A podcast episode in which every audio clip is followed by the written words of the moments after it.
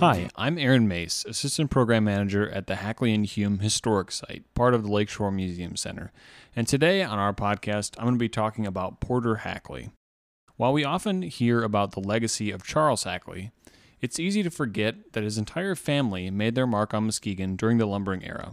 Porter Hackley, Charles Hackley's younger brother, was an interesting character in his own way, though his legacy is much different than that of his older brother. Porter Hackley was born to Joseph and Selina Hackley on April 4, 1847, in Kenosha, Wisconsin. Porter was younger than his brothers Charles and Edwin Hackley by almost 10 years. As a boy, he attended school in Kenosha before he moved with Selina and Edwin to Muskegon to join Joseph and Charles in the spring of 1857. In Muskegon, he lived in his parents' boarding house at 6th Street and Clay Avenue, now called the Hackley Holt House, and attended a small school located above the Truesdale Lumber Company store on Western Avenue. He later attended a commercial school in Kalamazoo. He began working at the family sawmill as a common laborer, making $1 a day. He also began bookkeeping when Charles was in Chicago for business or upriver inspecting logs.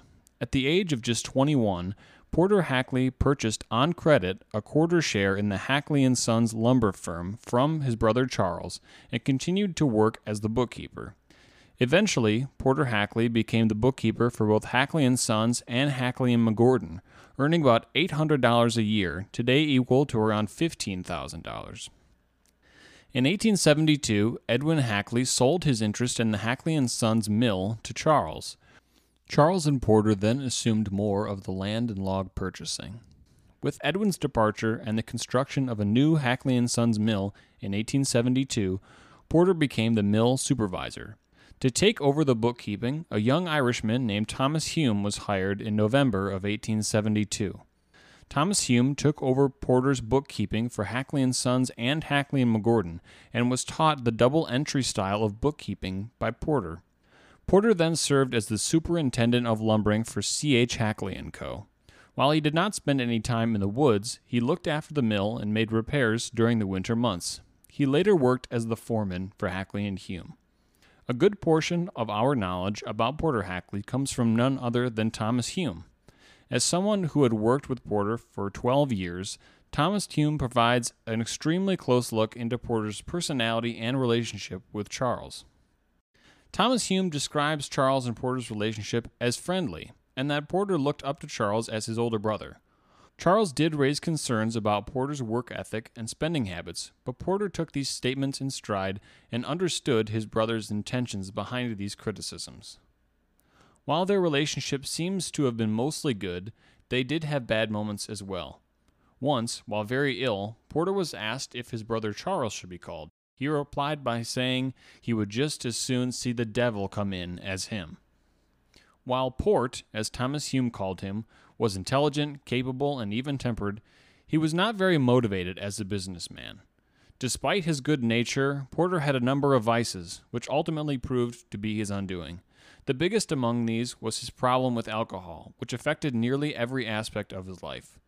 Porter's alcohol abuse was well known to those close to him and in the community. When Charles and Porter Hackley, along with Thomas Hume, formed the C.H. Hackley & Co. Lumbering Company, Thomas and Charles even created a special clause in their partnership agreement to try and stop Porter Hackley from drinking. According to Thomas Hume, Porter also associated with, quote, questionable women and spent money extravagantly. Porter's visits to the brothels of Muskegon would often land him a fine and time in jail. Toward the end of his life, Porter's attention to the business waned as his drinking increased. For a number of years, Porter had a relationship with Harriet, also known as Hattie Huff, the exact details of which remain unclear. On the night of July 25, 1881, Porter Hackley was shot by Hattie's nephew, George McCoy. After letting McCoy into his house around 1 a.m., McCoy used Porter's own gun to shoot him twice after which he jumped out of the window and escaped. McCoy, who was drunk at the time, claimed that the attack was revenge for a violent argument which had occurred between Porter and himself two years earlier. Porter miraculously recovered from the shooting, and McCoy was caught five days later. He was sentenced to six years hard labor at Jackson State Prison. Porter died on June 26, 1884, at the age of 37 from heart disease brought on by delirium tremens or severe alcohol withdrawals at the home of Hattie Huff, with whom he was living. Porter left everything to his niece, Nellie, daughter of Edwin Hackley, with Charles Hackley as the trustee. Shortly after his death, Hattie Huff filed suit against his estate in 1884.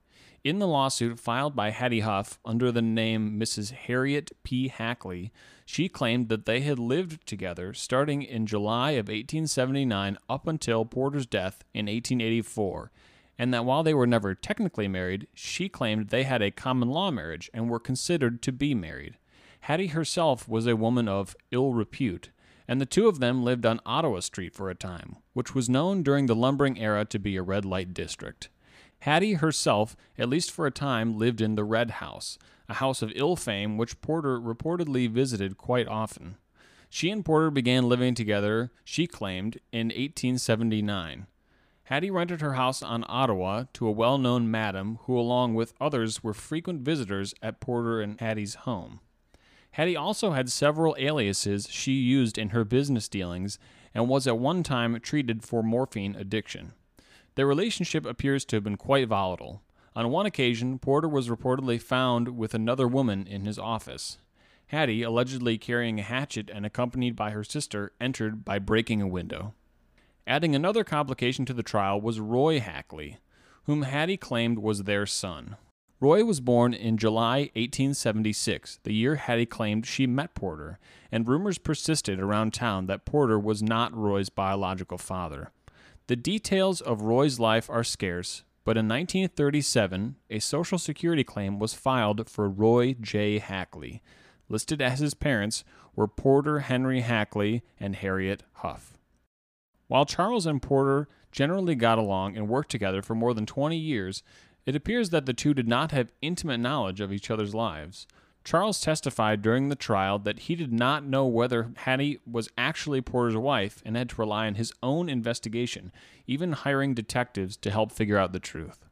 Over a year after Porter's death, the case was finally settled. Hattie was declared not Porter's wife, and his will was left as written. Hattie was paid $2,693 to avoid any further litigation regarding claims to Porter's estate. Even after all the dramatic events that surrounded Porter's death and their sometimes rocky relationship, it seems Charles Hackley still cherished the memory of his younger brother. Charles Hackley inherited Porter's pocket watch and chain and still wore them 16 years after his death. Thanks so much for listening to our podcast today. I hope you enjoyed it and have a great day.